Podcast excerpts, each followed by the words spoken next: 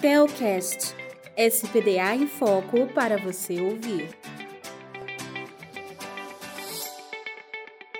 Seja muito bem-vindo ao nosso Telcast. Eu sou Nicolas Lemos e hoje falaremos sobre como proteger telhas de concreto protendido dos efeitos causados pelas descargas atmosféricas. Quando é preciso que o telhado cubra grandes espaços abertos, a escolha por telhas de concreto protendido, popularmente chamadas de telhas W, pode não somente representar uma economia, como também ser a única alternativa possível no projeto. Este tipo de estrutura possui em seu interior cabos de aço, que são tracionados para torná-la capaz de suportar todos os esforços mecânicos ao qual será submetida, garantindo a robustez necessária ao conjunto.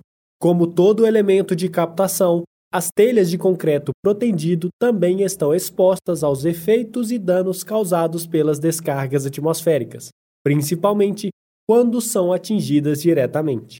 Nesta situação, o mais comum é que ocorra remoção da camada superficial de concreto e o derretimento de alguns fios exteriores da malha que compõem o cabo de aço. Entretanto, sem a camada superficial de concreto, a água da chuva e a umidade conseguem alcançar o interior da telha, causando a oxidação de todos os componentes metálicos ao qual tenham contato. Com isso, os cabos de aço de sustentação da telha podem ser gravemente danificados, correndo inclusive o risco de rompimento. Por essa razão, não é permitida a utilização destes componentes como elementos naturais do SPDA. Nesses casos, deve ser instalado um subsistema captor conforme as recomendações da NBR 5419. Teoricamente, essa ação seria suficiente para garantir a longevidade do telhado. Entretanto, após anos de estudo, foi constatado que quando um raio atinge o subsistema de captação, podem surgir grandes diferenças de potencial entre os condutores metálicos do interior da telha e os próprios condutores da captação. Essas diferenças podem provocar descargas disruptivas entre eles, ou seja, arcos elétricos capazes de causar os mesmos danos que o impacto direto do raio. Desta maneira, um sistema convencional de captação não é adequado para esse tipo de estrutura, sendo preciso adicionar medidas de proteção extras. Uma solução é optar pelo sistema isolado, respeitando em todo o seu trajeto a distância de segurança S. Entretanto, quando o cliente pensa em utilizar mastros e postes, isso nem sempre é possível, já que os comprimentos estruturais costumam ser bem extensos.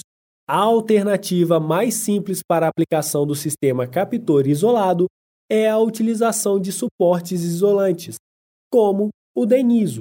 Por ser feito de material resistente reforçado por fibra de vidro, seu coeficiente de isolação pelo material Km é igual a 0,7 e, consequentemente, o valor da distância de segurança necessário para a malha de captação é inferior ao de suportes de concreto, plástico comum ou madeira. Com isso, o DEN-ISO torna-se um facilitador na execução da malha suspensa, já que são mais curtos e adequados para garantir a rigidez mecânica e isolação elétrica exigida pelo sistema. Em caso de dúvidas sobre esse assunto, a equipe técnica da Termotécnica para Raios está à disposição pelos seus canais de atendimento. O que achou deste conteúdo? Fique ligado! Toda semana um novo episódio sobre o universo de SPDA.